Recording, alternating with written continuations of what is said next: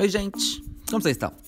Olha só se a gente não chegou no episódio 9 desse podcast. 9, que segundo a numerologia, é o final de um ciclo e o começo de outro. E 9, em algarismos romanos, é representado pelas letras IX, né? Algo muito parecido com Ish, que no caso é uma expressão que eu uso bem frequentemente, né? Tipo, Ish deu ruim, porque as coisas não costumam dar certo para mim. Só que, se a gente fizer uma reflexão sobre isso, as coisas precisam dar errado para poder dar certo, não é mesmo? É o princípio do yin e do yang, né? A lei do karma. Sabe o que eu tô falando? A gente só reconhece a alegria quando a gente já provou da tristeza. E eu aprendi isso assistindo filmes cults como Divertidamente. Então, o que eu posso concluir sobre tudo isso é que minha vida vai melhorar muito depois desse episódio, já que 9 é fim de ciclo e até aqui eu só tomei no cu.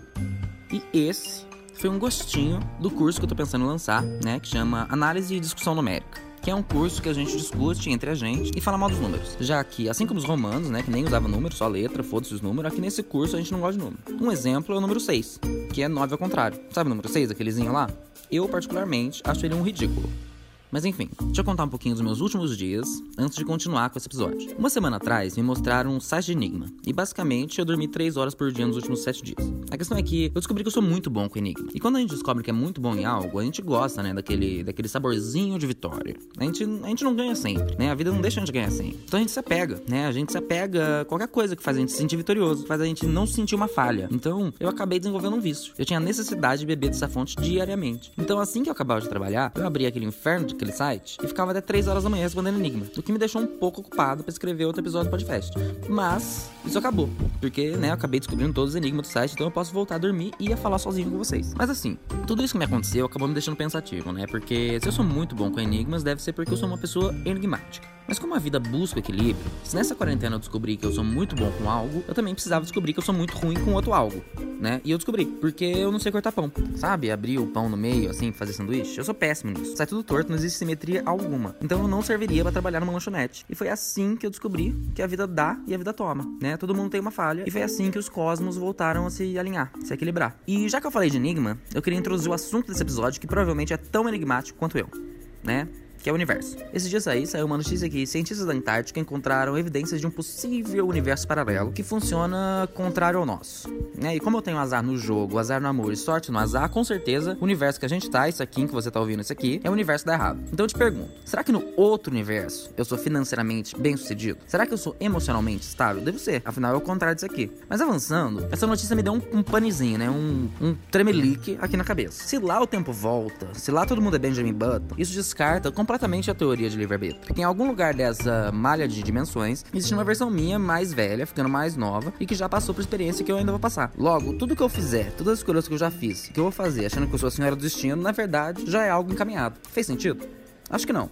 Né? Eu não sou muito bom nessas coisas de física quântica. Mas me parece algo como aquela coisa do gato Schrödinger, né? Um assunto que sucinta duas questões. A primeira e mais conhecida questiona se o gato está vivo ou morto dentro da caixa. Porém, Outra questão tão importante quanto, e que passa despercebida por todos os que se dizem estudiosos, é por que o gato estava na caixa para comer de conversa, né? Isso é um tipo de abuso. É maus tratos com animais. Se ele tá lá em uma caixa que não tem como abrir, é porque alguém colocou ele lá deliberadamente. E eu ouso supor que quem fez isso com o pobre bichano é a mesma pessoa que atirou o pau no gato naquela cantiga infantil. Já que claramente é alguém que não gosta de gato. E eu vou além, eu vou além. Como a gente pode estar tá percebendo, né, o animal, o gato, é um bicho que sofre até no sentido figurado. Por exemplo, né, tem os gatos pretos, são sinônimo de azar e que estatisticamente são os mais abandonados e maltratados nas ruas, já que, né, a galera é supersticiosa mesmo não acreditando muito no coronavírus. E também tem aquelas expressões, né, o famoso churrasquinho de gato, que fala da qualidade inferior da carne do espetinho, e também aquela outra que é fazer gato sapato de alguém, que segundo o Google, que eu acabei de procurar, significa maltratar ou usar essa pessoa para fins de satisfação própria. Então a questão que fica é por que todo esse ódio com gato? E outra, que o gato tem a ver com sapato? Seria a caixa de Schrödinger, na verdade, um armário? Um closet de sapatos? Em caso afirmativo, a resposta do enigma de Schrödinger fica bem óbvia, né? Pelo menos para mim, que sou ótimo com enigmas. Porque nesse caso, eu posso afirmar que o gato está vivíssimo, vivendo sua melhor vida, né? Ele está experimentando sapatos. Mais precisamente, experimentando botas. Porque, como todo mundo que já assistiu Shrek pelo menos uma vez na vida sabe, tem uma fábula chamada O Gato de Botas, que basicamente conta a história de um gato colecionar sapato. Viu como eu sou ótimo em desvendar mistério?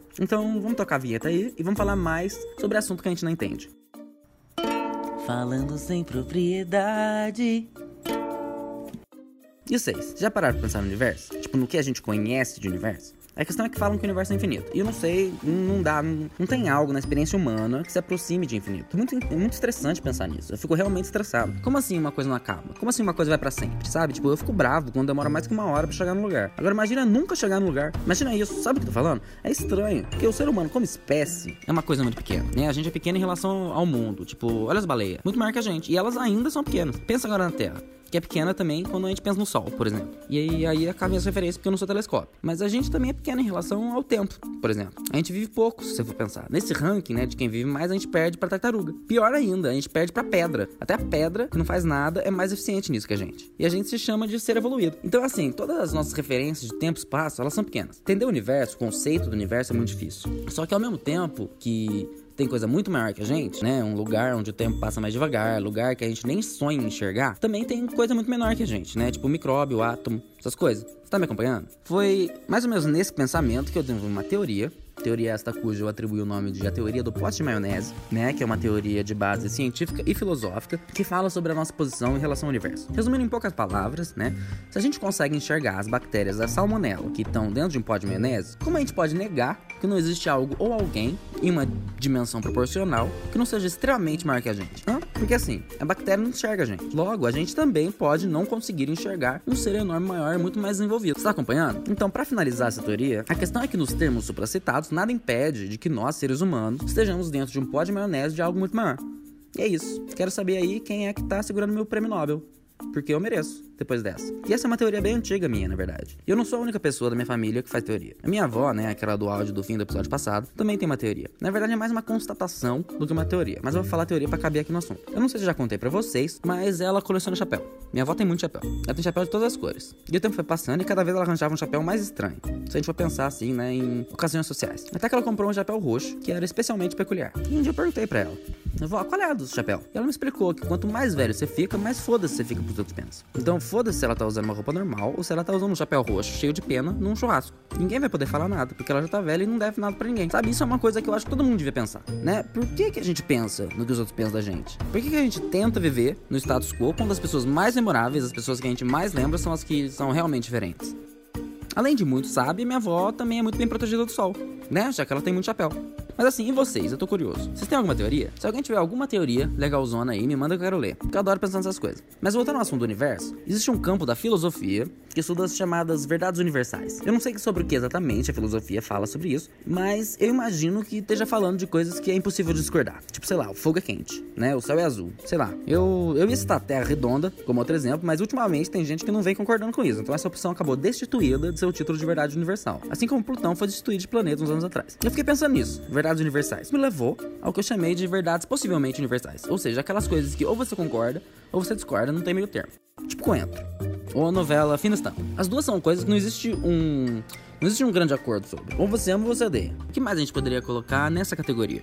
Né? Uh, vídeo de gente exprimindo espinha, por exemplo. Não sei se vocês sabem, mas é uma das coisas mais procuradas no YouTube. Tem inclusive uma médica, né? Uma dermatologista, que se autodenomina Doutora Pimple Popper, né? Que em português é Doutora Espreme Espinha. E ela tem 6 milhões e meio de seguidores. Então me diz, o que, que divide esses dois grupos? Qual é a nota de corte para isso? Tipo, o que coloca você no grupo de quem gosta ou não gosta de ver gente espremendo espinha? O coentro, por exemplo, descobriram que tem a ver com um gene que você tem ou não tem. E fina estampa, tá no nosso DNA?